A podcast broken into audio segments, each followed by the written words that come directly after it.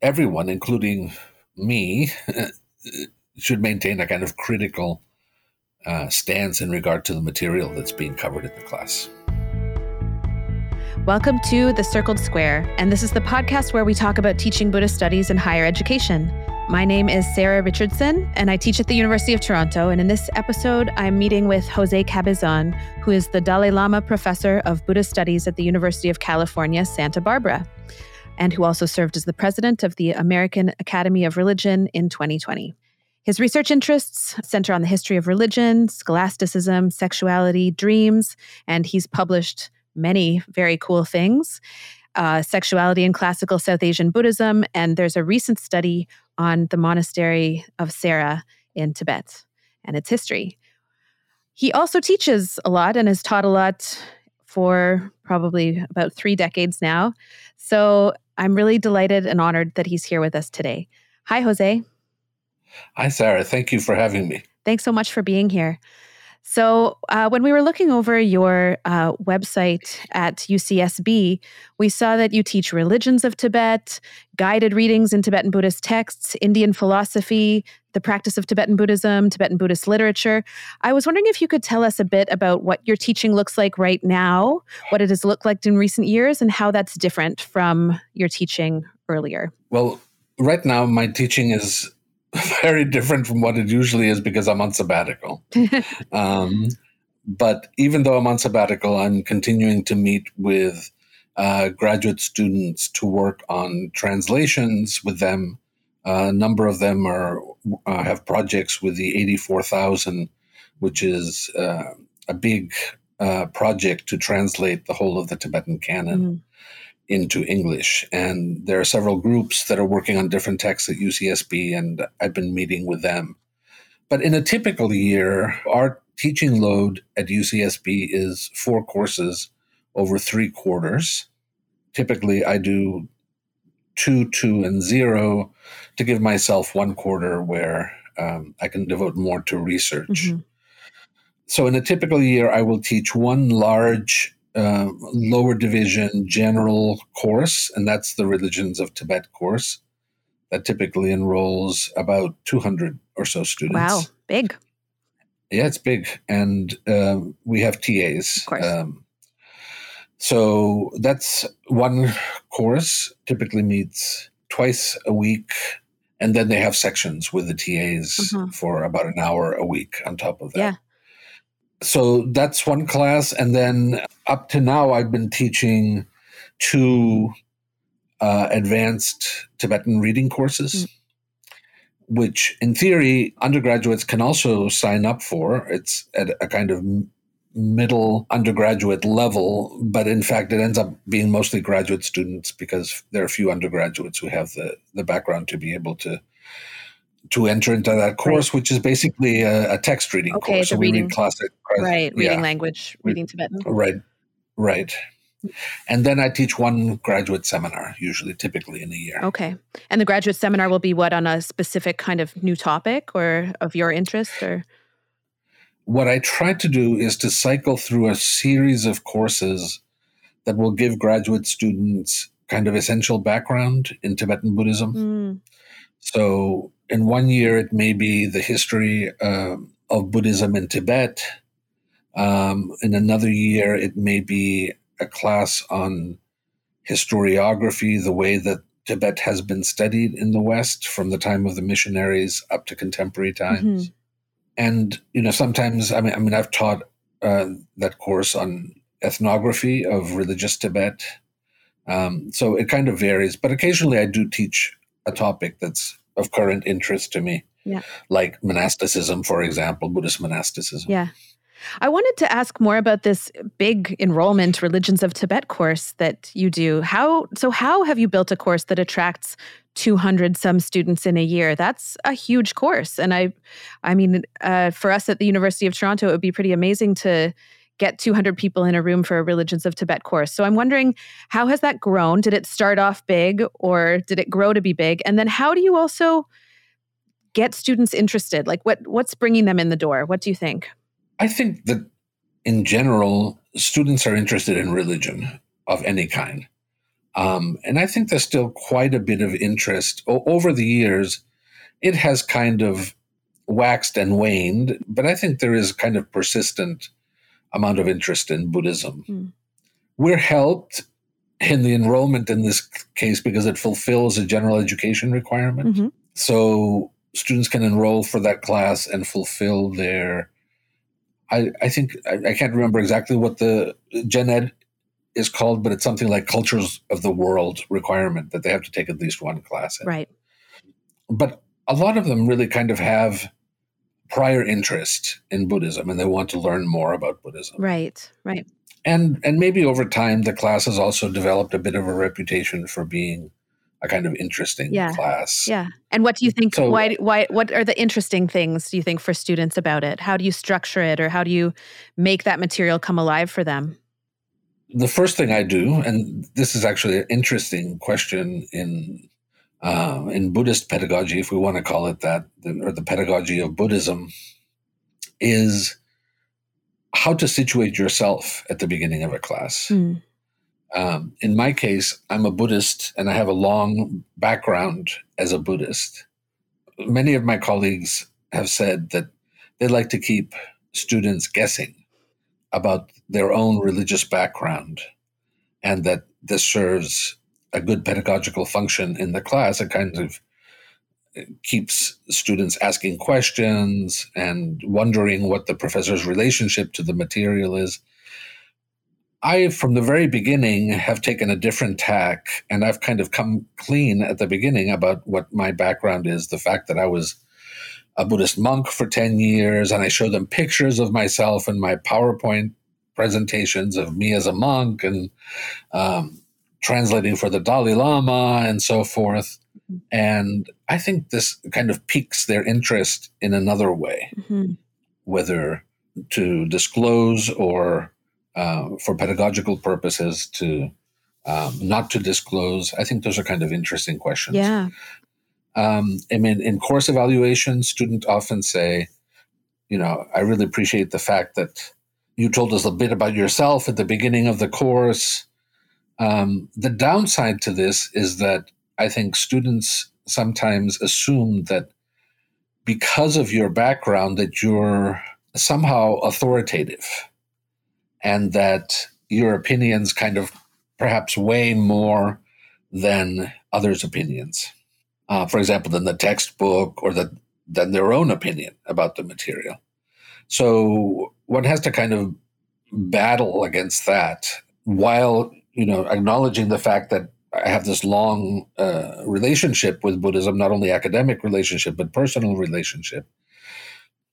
That in fact, everyone, including me, should maintain a kind of critical uh, stance in regard to the material that's being covered in the class. Mm-hmm. And then, why did you call it religions of Tibet instead of Tibetan Buddhism, or like, are the, why is it called given that title as a course? Um, because I cover two minority religions in Tibet. Mm-hmm. Uh, I cover Bön, which is, um, if we want to call it that, the pre Buddhist religion of Tibet, indigenous religion. And I cover Tibetan Islam. I do one class on Tibetan Islam, which again is probably 99% of Tibet is Buddhist, but, uh, or maybe 95%, but Bön and Islam are definite parts of the religious landscape in Tibet. And I've, I've had an interest in both, but especially in Tibetan Islam. Mm. Uh, and so I, I, like to cover that yeah. uh, in at least one, one class. Great. And then is the is the class? I'm just curious. Is it structured historically, like a story of progress marching forward from the seventh century to now, or is it like thematic? How do you organize the weeks of yeah, the, that's a good question. course? I do a section on history.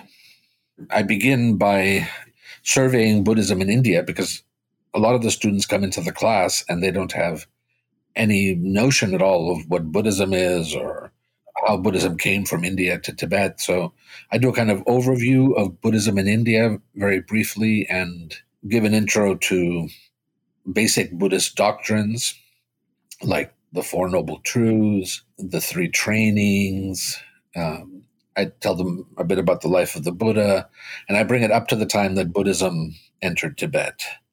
And then I have a section on the history of Buddhism in, in Tibet. And then so and then the history part ends and we we spend four weeks looking at uh, four major schools of Tibetan Buddhism plus Bön plus Islam. We look at you know the Nyingma school and the Kargyu school. So, for example, when we're studying the Kargyu, they read the biography of Milarepa uh, in the class, mm. and then uh, I spend several weeks on one doctrinal meditative tradition. In this case, I focus on the Tibetan Lamrim, the stages of the path, and they read a text, uh, a translation, and we discuss that for two or three weeks. And then I look at one institution. And the institution that I look at because of my own familiarity with it is Sera Monastery. So that's kind of the way that I structure the course. Mm-hmm. And when you do something like Lamrim and you read about Lamrim meditation, do you invite them? To, do you do meditation with them or ask them to do that as part of a component of the course? Or is that something you don't do with them? In that class, uh, not often. I have, for example, when it, mostly at the beginning of the class, when I'm talking about um, the Tri Shiksha, the three trainings, and the training in Samadhi, I explain what mental concentration is, and I invite them for a minute or so to count their breaths in the class to see how long they can maintain concentration for. Mm-hmm. But that I don't do very much of that in the class. Mm-hmm. In Canada, you probably don't have this concern, but in the States, the separation of church and state should be maintained. And the question is, where exactly does that does that get breached? I mean, it's an interesting question. I have a colleague who retired recently. She works in the area of religion and cognitive science. Mm-hmm. And we talked about this once about um, whether or not it was legally kosher to teach meditation mm. in a public university. Mm. Her response to me, I thought was very interesting. She said, You know, athletes are trained and they're told to do things. Uh, so why is this any different? I mean, it could make a difference certainly in some some people's perspectives, but that doesn't make their perspective necessarily the authoritative one either, right? Um, right. I mean, meditation can be seen as religion or can be seen as mental training right? Like, you know, cultivating the tools of your mind, which isn't so different than what we're supposed to do when we read and write as well, arguably. Yeah. I mean, meditation has been secularized. Yeah. Now to the point where it could probably be presented in this way. Right. But when it's being uh, taught in a class on Buddhism, then presumably what, what you're doing is teaching the specific Buddhist form of meditation within the context of of the religion. Yeah. So yeah. So when you teach this course um, to this wonderful group of undergraduates, introducing them to the religions of Tibet across these 16 weeks, what is the big takeaway? What do you want them to come away from the course knowing or ch- having their minds changed about something? Do you think you're trying to, like, are you trying to unpack some kinds of expectations or you know assumptions that they've come to the class with or eh, and what is the big takeaway that you want them to have at the end yeah it's, it's actually not 16 weeks it's 10 weeks because we're on the quarter oh, okay. system so okay. it, so every, everything is compressed okay. as a result um, 10 weeks is fast that's a lot to do in 10, 10 weeks. weeks is fast yeah. yeah it is it is you know having taught the class for a long time uh, I've kept it kind of lean and mean, and I, I, know what works and what doesn't work. And you know, this is one of the advantages of of teaching a class over and over again. You can fine tune it um, to make it go well, even in a short period of time, yeah, like ten yeah. weeks. What do I want them to come out of the class with? You know, I, I don't think it's any one thing or even any combination of things. Um, I think different students do, as a matter of fact, come out of the class with different things. Among those is um, simply an understanding that there are people in the world who think very differently than they think, who believe that the world is a very different place from what they think the world is. Maybe this is a goal uh, to have them see the world through a different lens than they're normally used to. I, I think in the case of Tibet, it, it is in part to kind of break stereotypes. I mean, the glamorization or the fetishization of Tibet as a kind of magical, mystical place where there are flying lamas and things like that. So, a lot of scholarship over the past 30 years has tackled this, this issue and has shown the origins of this and, um, and the problems with this. I find that in the undergraduate classroom, students don't even have enough knowledge of Tibet to be able to fetishize it in this way.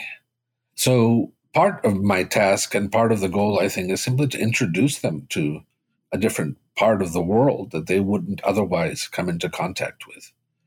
You know, for them to realize that there are people who think very differently than they think, but also to introduce them to some of the great ideas of the religious world, in this case, the Buddhist world. And I think that they appreciate all of those things. They tend to not appreciate the historical part as much as as the ideas part. Um, I, I try to make the case that the two things kind of go hand in hand, that you can't really understand the ideas unless you understand the history and vice versa. But most undergraduates, I think, are interested really more in the ideas than they are in the um, in the history. Yeah. And then, how much does uh, modern politics come into the class? Does it? I mean, it's it's a challenge we all face. How to talk about an area like Tibet, where there's you know ongoing cultural genocide, right, going on in China's Tibet. So how, but how openly do you feel there's space to talk about that with your students? Is it the right space in a, in a you know undergraduate classroom? How do you do deal with that? In part, that comes up naturally um, in the presentation of the kind of historical sketch of of Tibet and Tibetan Buddhism we have fairly large population of foreign students, uh, and especially from China. I, I don't know what the actual numbers is are, are but it's something like twenty percent of the entire undergraduate student body, mm-hmm. uh, maybe Chinese students. Mm-hmm. So I, I, usually have a fair number of Chinese students in the class. Mm-hmm. I mean, simply to to be able to see the history of Tibet presented you know, at least until a certain period of time, but more or less independent of Chinese history. That it isn't the history of a province of China, that Tibet kind of had its own history up until the present. That in itself is kind of eye opening for many students. And when we get to the modern period, I try to present, you know, my view and the view of the. I, I use John Powers' uh, textbooks, the I think it's called Introduction to Tibetan Buddhism. Um, and the view of the textbook, uh, which is that, you know, when Tibet is a kind of colonized country and that Tibetan people would like to be able to exercise certain freedoms like like religious freedom and that this is thwarted by yeah. the policies of the Chinese government um, Linguistic freedom, which is now at stake. Too. Yeah, that's right. Yeah, the ability to kind of preserve and teach their own language. Yeah. I tell students to to read the Chinese point of view, and um, you know, throughout the class, I, especially in the context of teaching about the monastery, I talk about the feudal system that existed in Tibet uh, and the fact that um, serfs were exploited by landowners, by nobles and aristocrats and the government. And um, so I try to present a kind of balanced picture and allow students to kind of make their own decision. Mm-hmm. But again, I, I make it clear what my own position is. Yeah. And then do you build your course like what kind of assignments are you giving them to to to generate their uh, learning in this course? Is it like tests or papers, or do they do other kinds of things? What are they making for you? It's a it's a combination of things. So, um, very early in the course, um, I have them uh, watch what is it? What is it called? It may it may just be called The Buddha. It's a movie. It lasts about an hour. I think it was made with funding from the Ho Foundation. Hmm. Um, they have they have to write a short paper on that. There are some essays that they have to write in the course, and then there are tests. Because of the course is so large, there's both a, a so-called objective section to the test, you know, kind of multiple choice type of thing, but then they also have essays. And then the the graduate students have a great deal of freedom what they do in their section, so they oftentimes give them their own assignments. Mm. Um, and so, and you also do a lot of teaching of graduate students. So you're I think at this point you're referring to graduate students as your TAs in this course who can exercise right. some freedom and in in creating different kinds of assignments, which is great. But can we now pivot a bit to talking about like what is the big difference for you between like how you conceptualize of the kinds of teaching you need to do for an undergraduate classroom versus what's different about training and working with graduate students? I mean, in this undergraduate class and others that are kind of more specialized that I've taught in the past, you know, I can't assume that they, they really know anything at all about Tibet or about Buddhism. So I always have to start from the very beginning. So even if it's supposedly an upper division class, you at the very least have to kind of rehearse, you know, what Buddhism is, how Buddhism started, what the basic doctrines of Buddhism are, before then you get into the actual subject matter of the mm-hmm. course. In the graduate classroom, you obviously don't have to do that. You have students who are already specializing in Buddhism who are taking the class. Right. Um, the goal in the undergraduate course, as I said, is to kind of expose them to a, a, culture that's very different from their own, and to have them think about, you know, what it means to that there are people in the world who think in this very different way. In the graduate classroom, it's really to prepare them to be experts in Buddhism I mean, we're fortunate at UCSB to have four professors, four Buddhologists uh, who each specialize in a different area of the world. Mm. You know, we have somebody who specializes in Japan, in China. I do Tibet. My colleague Vesna Wallace does both India and Mongolia. So students can kind of gain breadth uh, in regard to the Buddhist tradition by taking different courses from the four of us. Um, but that what that means also is that each of us has the luxury to be able to uh, focus on our own specialization. In my case, my goal is to kind of give them a broad background in doctrines, major doctrines and, and schools of Tibetan Buddhism, the history of the development of Buddhism, uh, a little bit on the ethnography, and uh, as I mentioned before, the kind of second order historiography of how Tibet has been studied yeah. over time. Yeah. That that that I think is kind of the minimal background, the minimum background that's necessary to give students the wherewithal to be able to call themselves specialists in Tibet, which many of them will do at the end of receiving a PhD here, and also to prepare them to teach in in these fields. So that's kind of the the goal of of teaching um, graduate seminars. And now the language classes is a, is a kind of third component to my teaching. And that, in many ways, it's my favorite form of teaching because I like reading texts and I like reading texts with graduate students. Apart from teaching them Tibetan and the nuances of reading classical Tibetan, it's also an opportunity to to have them think critically about text, to, to teach them to ask questions about what the text is saying. Mm-hmm. Yeah, the kinds of questions that are possible. And how have your students changed over the years? Are the, like the kinds of conversations you're having around the questions you can bring to a text different than what they were 20 years ago? Yeah, I yeah. I, I, thought you were asking, going to ask me about undergraduates, and undergraduates have also changed oh, sure. substantially. Right, right. Yeah. Well, we can talk about both. And, yeah, I want to know yeah. both.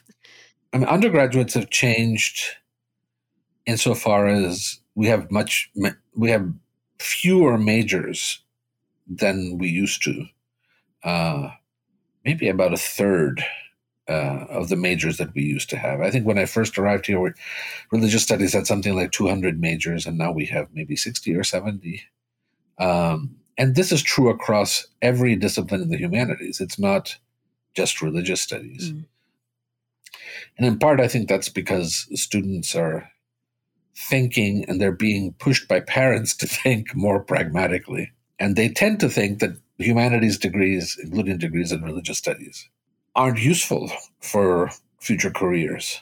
So as a result, they tend to major in something else, but they still love the, the study of religion and they still love the study of Buddhism. And so whenever they get a chance, they take electives or they try to fulfill requirements by taking classes in, in religious studies.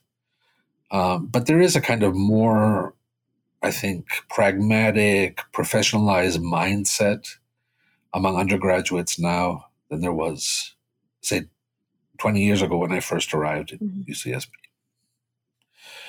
Uh, at the graduate level, maybe there's more concern about professional issues like kind of preparing for the professorate. I mean, when I was a, when I was a graduate student, we basically took classes almost in a kind of haphazard way. I think if I saw a syllabus at all throughout my entire graduate training, I don't really remember it. Mm-hmm.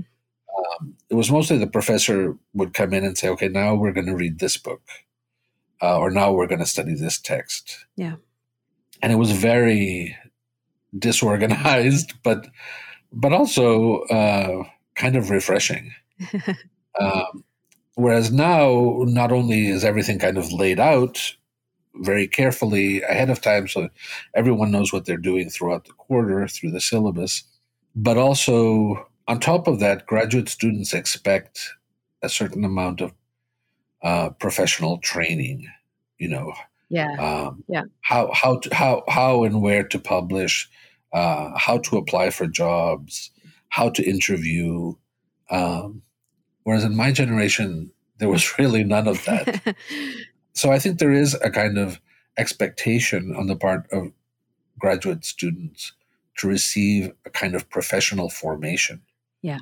Uh, that didn't used to exist in the past. So that's one of the big differences, I think. Yeah. Though the irony being that, I mean, there's so many fewer jobs compared to um, the number of PhD graduates, really, right? So- yeah. I don't, I don't, I don't know that that's the case. Uh, I mean, I, I, think there are more graduates now for sure but the jo- jobs number of jobs have always been fewer. Mm. But but it's also been the case that I mean, over the past several decades, the number of jobs in Buddhist studies has increased mm. because small religious studies departments have realized that um, that it kind of makes sense to to have a diverse department and and oftentimes to have somebody teaching Buddhism as one of the religions that are covered. Sure. Uh, yeah. And you know, in the 1970s, 80s, um, that wasn't always the case. You know, you could have a religious studies department that consisted just of, you know, basically Old and New Testament. Yeah. Uh, yeah. And so, with that greater diversification has come opportunities also for jobs. Yeah. Maybe there's there are fewer jobs per per student who is graduating. You know, mm. uh, because we haven't you know, uh, we're producing more PhDs now than we have in the past. Mm-hmm. Uh, yeah. So, in preparation for this, we read your uh, 2020 AAR presidential address, The Study of Buddhism and the AAR, which was a lovely scientific kind of analysis of like I, I, loved it. You were using all these data points of you know where people were trained where they were placed where they published. Um, it was like a statistical analysis of watching a field grow and change which i thought was really uh, lovely. And in it you're sort of tracing these shifts like these the, the paradigm shifts of where buddhist studies happened like how it happened where it happened that it you know that kind of big story being a, a shift from area studies into religious studies and that that being kind of one of the hallmarks then of what's happened in kind of North American Buddhist studies that's given it the flavor that it has this and the specific interests that it has. And so i wonder um, as you've had time sort of to reflect on this further. Do you see this continuing? Do you think religious studies departments are the home of are going to be like are they going to continue to be the the right or the I don't know if it's right or wrong, but the appropriate home of where Buddhism is going to be taught in higher education, or I, I, I I'm asking because I mean here in Toronto we have places um, in our own university where I mean we have we have Buddhist studies being taught in religion, but we also have um, these like Buddhism, psychology, and mental health programs that are di- very different, actually, in what the in in their goals. Right, the students who come to those programs have very different um, goals. They're becoming social workers, or you know, therapists, or other kinds of things. Um, but Buddhism is in that title too. So we're almost watching these kind of different sort of silos of other places where Buddhism is is entering the university, at least in our own case. And so I'm wondering if you feel that Buddhist studies in religious studies is going to be the thing that continues for the next few decades, or if we're going to, if you can imagine kind of other shapes to that. I mean, Buddhist studies is a fairly conservative field. It doesn't change easily, even with the shifts that I suggested took place in that article. Um, you know, a kind of more area studies based model to a religious studies model. That didn't happen easily and it didn't happen all at once. It took decades to happen. And even after it happened, I think, you know, Buddhist studies in the old mode uh, that is as kind of focused on texts and uh, and focused on doctrines is still kind of the core of the discipline in many ways. But one of the things that I argue in that essay is that um, religious studies has served to to kind of open up Buddhologists' uh, worldview, and by allowing conversations with other subfields within religion, it has acted to make Buddhologists ask and answer a series of questions that they probably wouldn't have outside of the context of those broader conversations. And the fact that you know scholars of Buddhism are in fact availing themselves of, of those opportunities seem clear from that kind of statistical data that I presented. If if you look at the number of papers in Buddhism, I can't remember what the exact number was. Um, what what percentage of the papers on Buddhism are presented outside of Buddhism related sections of the AAR? I even found one paper, Buddhism paper, being presented in a Bible section. Mm-hmm. Um, the diversity of the venues in the AAR where Buddhologists present their work is is pretty amazing, and it's only increased over time. And I think that that will continue to be the case. Yeah. You've talked a lot about the need for Buddhist studies to become a more inclusive field. So, what does inclusivity mean? Like, what does this vision of inclusivity look like? I mean, having different voices, people with different perspectives, um, to be able to uh, to ask their own sets of questions from their own vantage point. I mean, for example, um, I don't think that I would have been interested in issues of sexuality were not for the fact that I'm a sexual minority, right? That I'm uh, a gay man who's, you know, wanted to find out what Buddhism has to say about different forms of sexuality. So the fact that you have, you know, different people with different concerns uh, asking different types of questions obviously enriches the fields. Mm-hmm. And I think the, the same thing applies to to race and ethnicity and, and social class. You know, it's only now really that we're beginning to think about. So the more diversity we have, the different sets of questions that arise, and this is obviously uh, beneficial to the discipline. Yeah. And what directions in the field that you see growing around you are most exciting to you? What do you think kind of holds the most hope for the future for um, positive growth? I don't know um, because I don't know that I really think about growth. I I tend to think about what will make what makes for interesting conversations rather than what's going to make the the field or the discipline grow. I think people of my generation, in fact, I think old Buddhologists in general um, don't think very much. At least I don't think very much about you know what the future will bring. I think more about trying to wrap up projects that I started a long time ago right. and, and, and tried to finish. So I I really don't sure uh, ha- have these kind of broad visions right, right. about yeah. what the future should be like. Right. No. And it doesn't have to be one thing. So what are the what are the favorite projects you want to wrap up? What's the what's the heart project that you want to still see? I mean, the book on Sera Monastery came out, which looks like a lot of work, and the website um, that also has a lot of you know a lot of work has gone into it. So what's what's still on your plate if you could do it all, or if you could just do some? What would what's your what's closest to your heart now? You know, there was a time when I thought of um, writing a very interdisciplinary book on comparison, on the process of comparison. Um, I mean, looking at the way in which different comparative disciplines use comparison, you know, the discipline of comparative literature, of comparative politics, of comparative religions, and and then also to look at the way that cognitive scientists were viewing the act of comparison I don't know that I'll ever get to that book. Um, there's a section of my library that contains all of the things that I had read at one point. Um, but but maybe who knows? Yeah. Um, and then there are a number of other things that I'd, I'd like to do a book on dreams, on on the interpretation of dreams and the the function of dreams and the interpretation of dreams in oh, that, Indo-Tibetan Buddhism. Yeah, that'd be wonderful.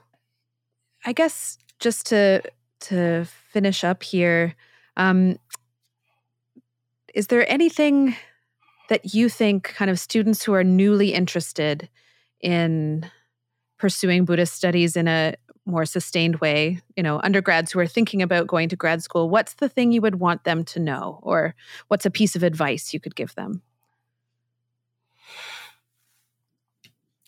Usually, when uh, students like that contact me about maybe applying to UCSB's graduate program, um, I usually try and have a at least a telephone or nowadays a Zoom conversation with them um, to try and lay out a kind of realistic vision of what what it means, what their goals are, uh, why they want to have an advanced degree, and what it, what it will mean for them to to do a PhD some students don't under, understand the, the degree to which language study is kind of central uh, to the field. Um, and even though there are subfields of Buddhism where that is less important, I think it's still pretty essential. I mean, for example, the study of Buddhism in America in our institution is done under American religions and is not done under Buddhist studies. And I think that that bespeaks uh, uh, something about the the nature of Buddhist studies, which is that we're still a kind of language based uh, field. Mm-hmm. Right.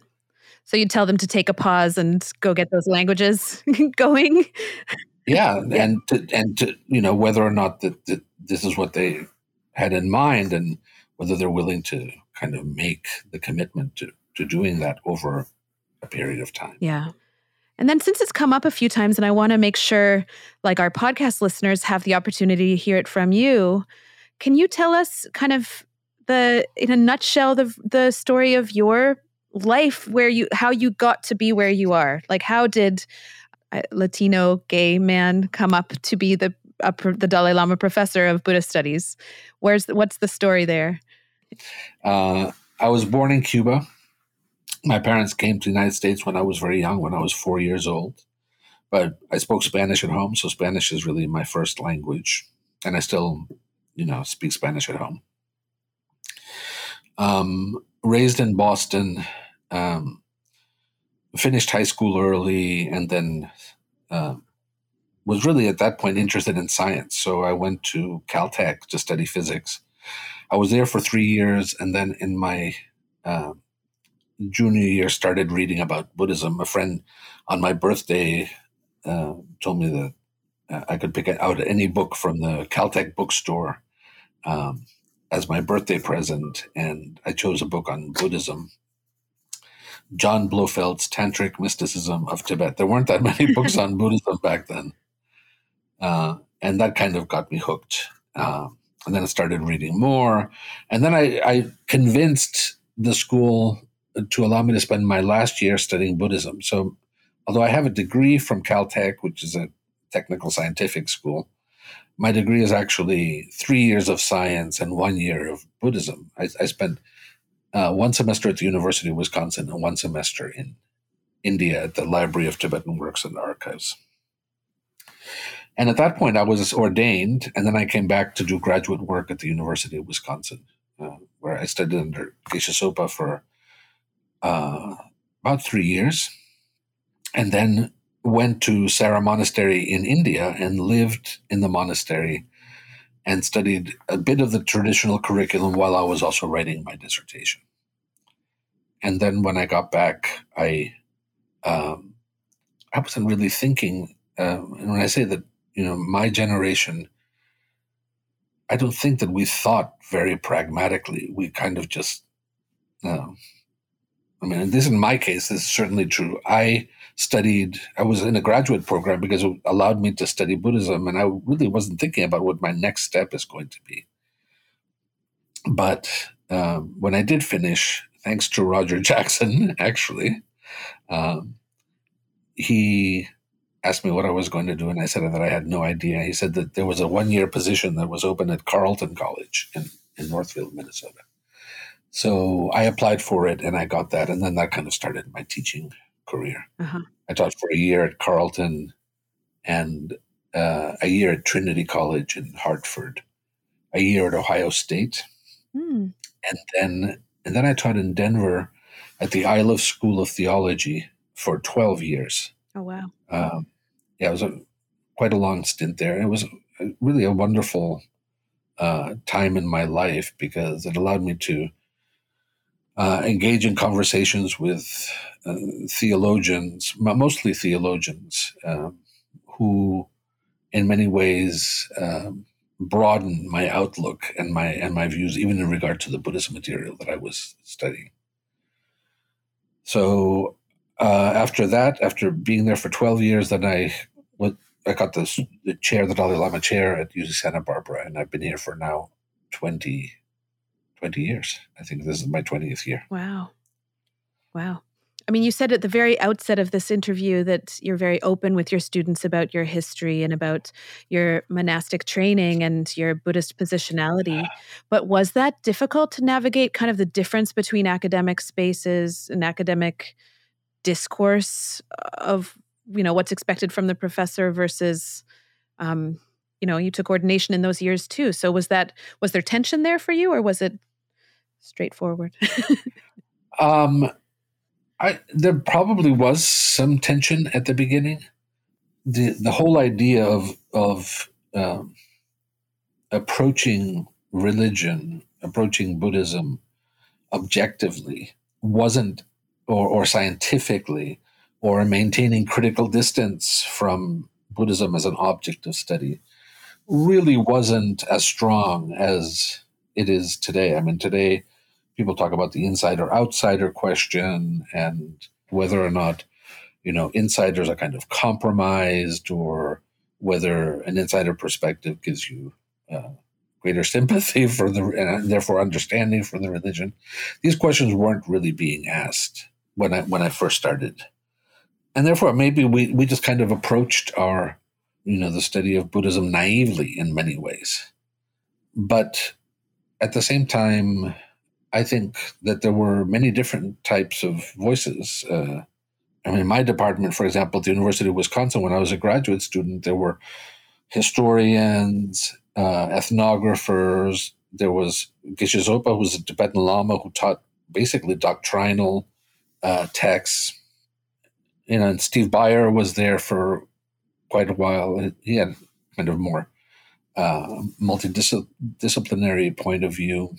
I my ears peaked also when you said you. So you had one year at Ohio State. I went to Ohio State for my master's, and Oh, it's you did? yeah, and it's right now very cl- you know close to my mind because I don't know if you heard, but my Jen, John Huntington just passed away. I did hear that. Like yeah, it's very sad. Yeah, Yeah, I, I knew John Yeah. uh, uh, and Susan, Yeah. and my my time there was uh, was really great. It was a great place to be. Um, there, there was actually no religious studies program. There was religion was taught in a place called the Center for Comparative Studies, Mm, and I don't know whether that's changed or not. Right. But yeah, it, it was a very interesting time. yeah. I mean, when I was there, it was just art history with both of them, so we were Oh, I see. we were all we were all their art history, their Buddhist art history babies. But I see. but yeah. So Okay. um, thank you so much for your time today, José. Thank you so much for talking with us about your teaching. Thank you. It's been a pleasure.